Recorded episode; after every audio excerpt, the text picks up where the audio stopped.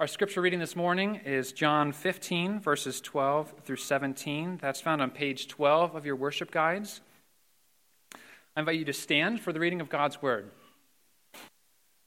John fifteen, verses twelve through seventeen. This is my commandment, that you love one another as I have loved you. Greater love has no one than this, that some that someone lay down his life for his friends. You are my friends if you do what I command you. No longer do I call you servants, for the servant does not know what his master is doing, but I have called you friends. For all that I have heard from my Father I have made known to you. You did not choose me, but I chose you and appointed you that you should go and bear fruit, and that your fruit should abide, so that whatever you ask the Father in my name, he may give it to you. These things I command you, so that you will love one another. This is the word of the Lord. Thanks be to God. Please be seated. Have you ever been to Love Park in Philadelphia? Love Park in Philadelphia. That park is best known for its bright red statue, the letters L O V E. Now help me out, kids. What do the letters L O V E spell? Love, that's right. Love. Love is a popular word, but what does it mean? If you were to visit Love Park and ask ten different people, you might get ten different answers. A statue spelling love actually leaves us with a lot of question marks. But Jesus doesn't leave us in the dark. In verse twelve, our passage begins with these words, "This is my commandment, that you love one another." Then in verse seventeen, our passage ends with these words, "These things I command you, so that you will love one another." The bookends of this passage tell us the point, and the point is simple. Love one another. But Jesus has more to say. Between verses twelve and seventeen, he fills in the details. Think of this passage, if you will, as a Philly cheesesteak. It's July fourth, so I'm thinking about Independence Hall in downtown Philly. So think of this passage as a, as a Philly cheesesteak. The hoagie roll holds everything together. It's the command of Jesus at the beginning and the end to love one another. Then what do you find in the middle? You find the steak and cheese whiz and onions and peppers. So think of this passage in that way. Do you want to know what it means to love one another? If so, listen to the words of Jesus. What is his commandment? Jesus says in verse twelve that you love one another as I have loved you. Now, do you see the comparison in that verse? The comparison. We are to love one another as, as Jesus has loved us. This is not the first time we've heard this from the lips of Jesus. You may remember that earlier in John thirteen, Jesus said, "A new commandment I give to you, that you love one another." How? "Just as I have loved you, you also are to love one another."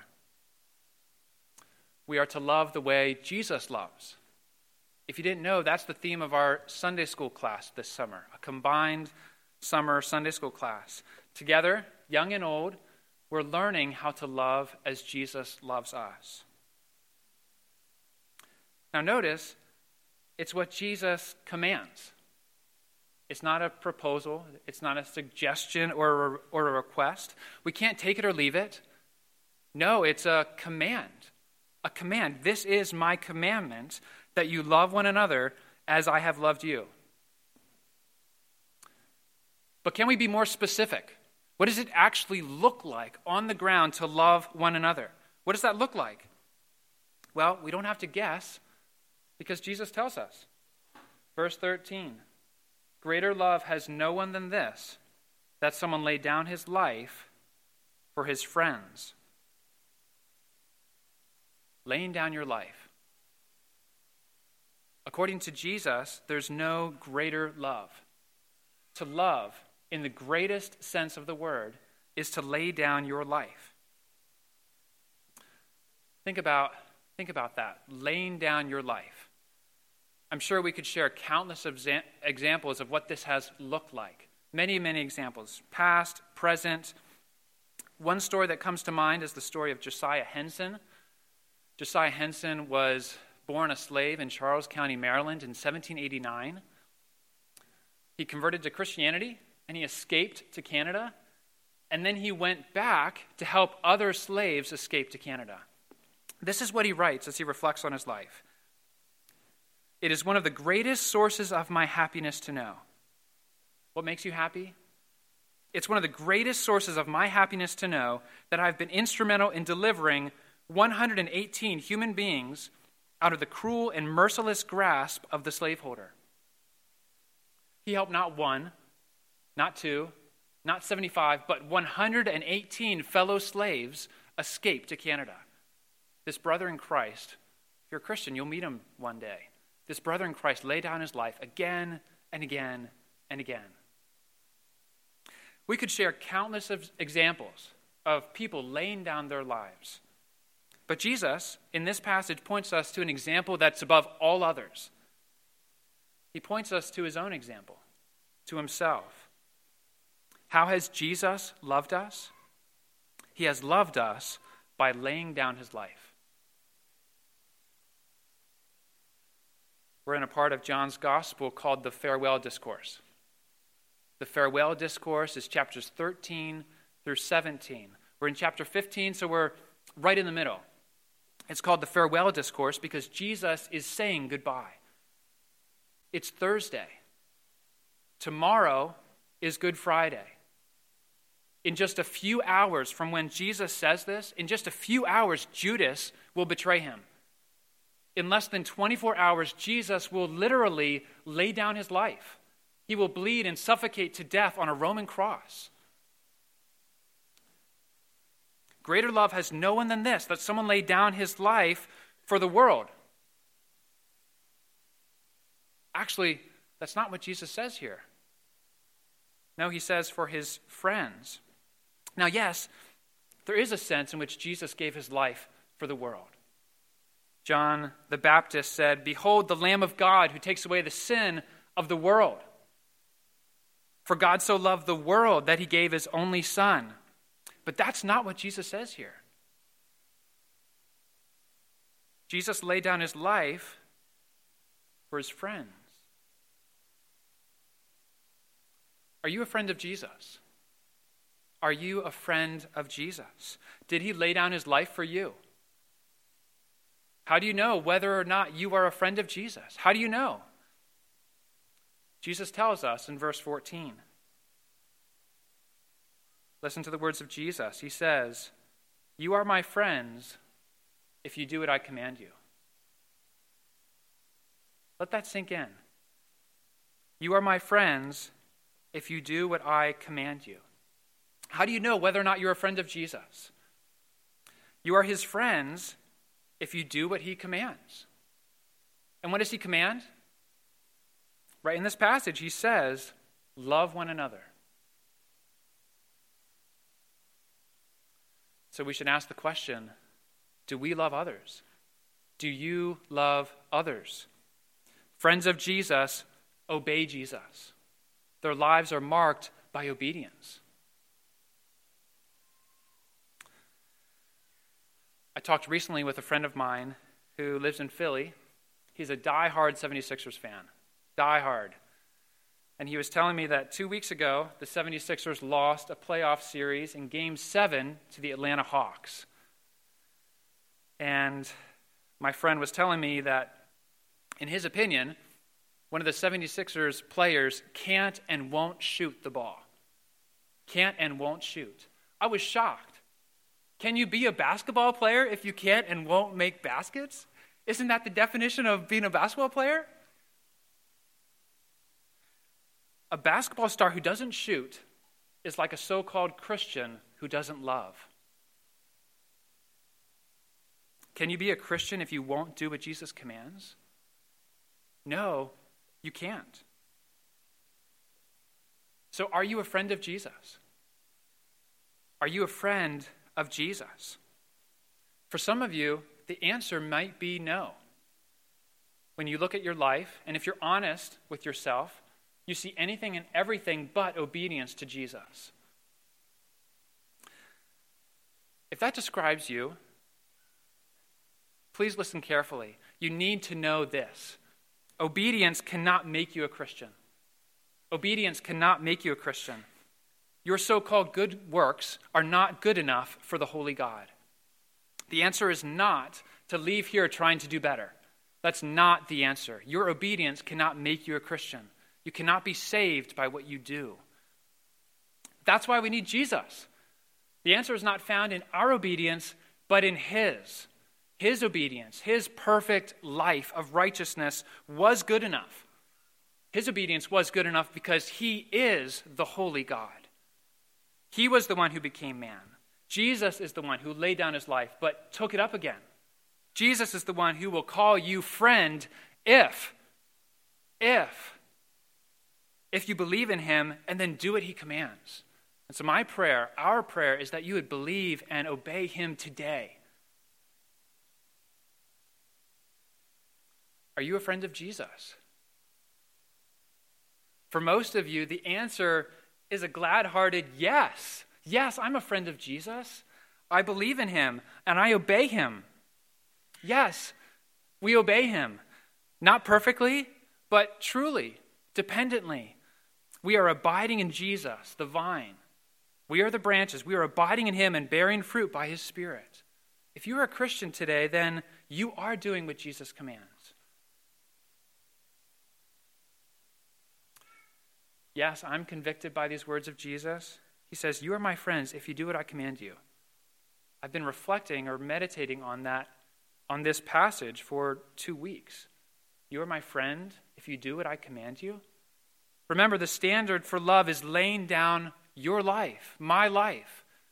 Who isn't aware of his or her failures to love as Jesus loves? But we hunt for fruit, as Pastor Troy reminded us last week. We hunt for evidences of God's grace. We hunt for the good. We look for it, and it's there. God is helping us to obey our Savior. We look around our church family and friends. This is true.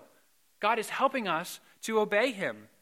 Not perfectly, but dependently. We are abiding in Jesus, depending on the vine. We are his friends. Friendship with Jesus. Friends of Jesus. Let's think more about this theme together, because that's exactly where Jesus turns in verse fifteen.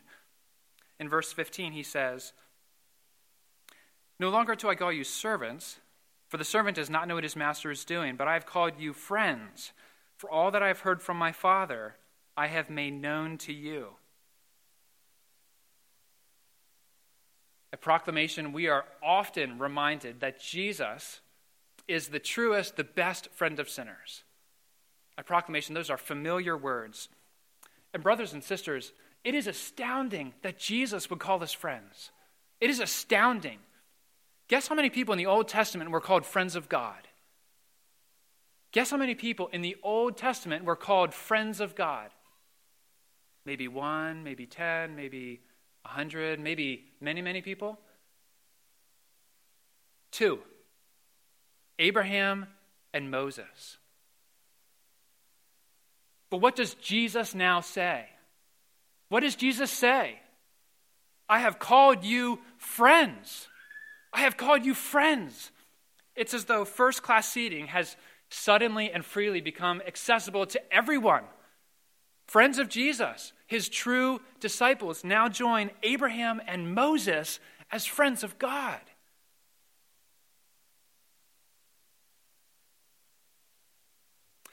In verse fifteen, notice what distinguishes servants and slaves. Jesus says that the servant does not know what his master is doing. If you think about it, this is still true in our experience today. If you're an employee, you don't know certain things. You don't participate in the executive meetings. To some extent, you're in the dark. You're ignorant. You don't know what's going on. You're just doing what you're told. But that changes, doesn't it, if you become a friend? A friend knows what his employer, his boss, his master is doing.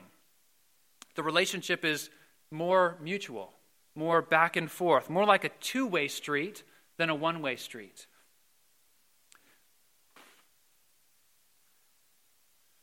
As we think about that, Think about the relationship between Moses and the Lord. In Exodus thirty-three, we read that the Lord used to speak to Moses face to face, face to face, as a man speaks to his friend. If you remember, Moses is the one who prayed, "Please show me your glory." And what happened? The Lord showed him his glory. The Lord passed before him and proclaimed, "The Lord, the Lord, a God merciful and gracious." So think about how the Lord revealed himself, revealed himself to Moses, to his friend. Moses was in the know. And friends, that's the point. To be a friend of Jesus is to be in the know. Jesus makes known to us all that he has heard from the Father. And this revelation of the Father is what you hold in your hand right now. Jesus calls you his friend. He has made known to you the will of his Father. Imagine, imagine trying to le- live the Christian life without Scripture. Imagine. Without Scripture, without the Spirit speaking through the Word, we would be so clueless, so lost, so in the dark. But that's not how Jesus treats his friends. Jesus reveals the Father's will. He reveals his very heart.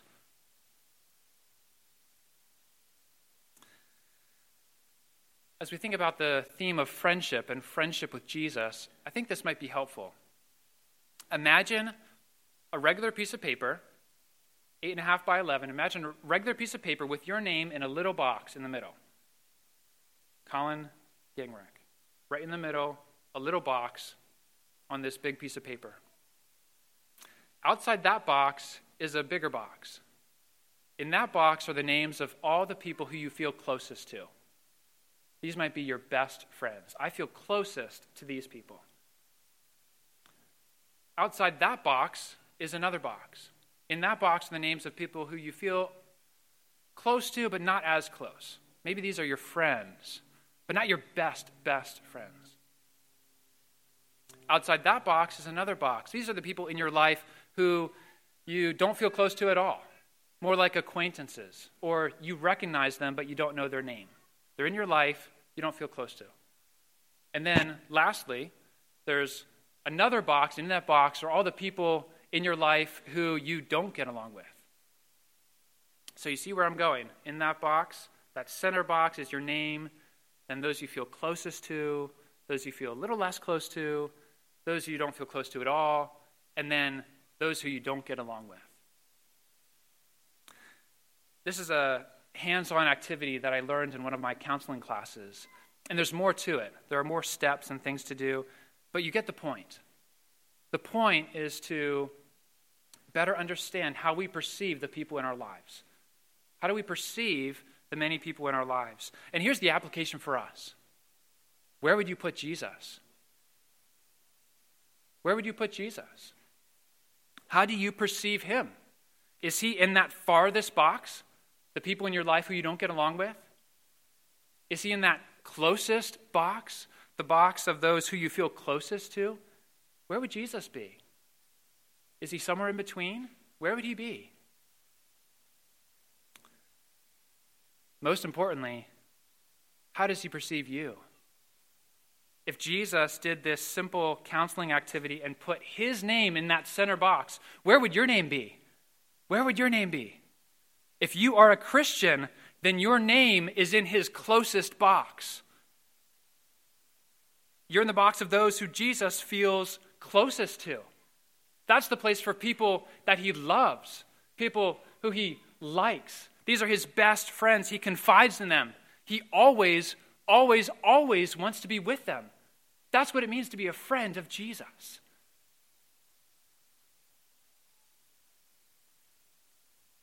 And how could this be? How could this be? How could I be a friend of Christ like this? How could you be his friend? It seems like that's the question that Jesus anticipates. But look with me at verse sixteen.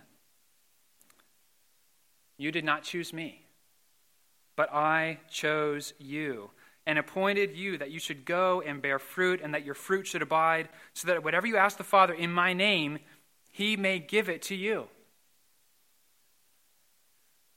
Why are you a Christian? Why are you a Christian today? I can tell you why I'm a Christian. I'm a Christian because my parents and others shared the gospel with me, and I believed. I believed that I was a sinner deserving hell, but that Jesus Christ was the only Savior and my Savior. But let's probe a little more. Why did I believe when others didn't? Why did you believe when others didn't?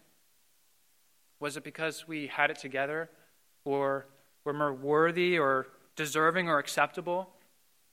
No, you know the answer to that. Not one of us deserves to be called a friend of Jesus. So why do we believe? Why? Jesus tells us, you did not choose me, but I chose you. Why did you believe when others didn't? Why are you a Christian today? Because Jesus chose you. He chose you. This would have resonated with the disciples. This would have made sense to them in a in an opposite sort of way. In their day, it was typical for a disciple to choose his rabbi. Did you get that? If you wanted to be a disciple, you would go out and pick your rabbi. I want to I want to follow this rabbi. The rabbi didn't go out and choose his disciples. But the disciples of Jesus didn't pick their rabbi. No, their rabbi picked them. Come, follow me, Jesus said. Come, follow me. Come, follow me. And what was true of his disciples then is true of his disciples now. You did not choose me, but I chose you. This is perhaps the clearest, simplest statement of the doctrine of election. Election. It might be helpful to think about how we elect candidates for public office. Election. In a similar way, God elects or chooses those who will be saved in his Son. I have here a booklet. It's called What Are Election and Predestination? It's a really good, short introduction to this topic, and it's written for people like you and me who want to learn more. So, if you'd like to learn more about this topic, if you have questions or concerns, I have copies of this booklet. Please see me afterwards. You're welcome to take one home and read it. Please see me afterwards. What Are Election and Predestination? I have copies for you if you're interested. That's all we're going to say about election at this moment. And the point is that Jesus chose us. He chose us. But why? Why did Jesus choose us? Jesus says, I chose you and appointed you that you should go and bear fruit and that your fruit should abide. We were saved. We were appointed for a purpose, to go and bear fruit. Many of you are gardeners. This year or in year, years past, you, you picked seeds or plants or trees and you planted them. Well, why did you do that? Seems obvious, right? Well, of course, I, I planted them so that they would bear fruit. Blueberries and figs and sweet corn and strawberries, you name it. We love the fresh fruit in, in, in this area. So the point is that Jesus chose us. He appointed us. Why? So that we would go and bear fruit. We are that seed, that plant. He chose so that we would bear fruit, so that we bear a harvest. Fruit, a harvest, a crop. It might be that Jesus is thinking here about the fruit of love. Maybe the fruit of the Spirit, love, joy, peace, et cetera. It could be, it could be that Jesus is thinking about love. It's more likely that he's thinking here about the fruit of converts. He's thinking about how others will come to love and treasure him through our witness. He's envisioning how, you could say, apple trees like us go out and become entire orchards. Orchards of apple trees in Mount Joy and Middletown and Lancaster and, and everywhere. And once again, Jesus reminds us of how this will happen. How does this happen? How do we go and bear fruit that abides? How do we fulfill this mission? We do it on our knees. Jesus says, so that whatever you ask the Father in my name, he may give it to you. As gardeners, we bear fruit by weeding and watering and fencing. As Christians, the point is that we bear fruit by praying. We ask the Father in the name of Jesus so that he may give it to us. We need God's help. We want his help. And his help is not only available to us, but it's promised so that the Father may give it to you. And that's the encouragement we all need. Friends, the takeaway, when all is said and done, is found in verse seventeen. These things I command you so that you will love one another. These things I command you so that you will love one another. Love makes me think of Love Park in downtown Philadelphia. But do you see how only Jesus can give us the true and full and proper and biblical interpretation of what of what it means to love? Christian, Jesus laid down his life for you. He calls you his friend. He chose you and he sends you, and the Father will answer your prayers in his name. So brothers and sisters, let us go out and love one another as Jesus loves us. Amen.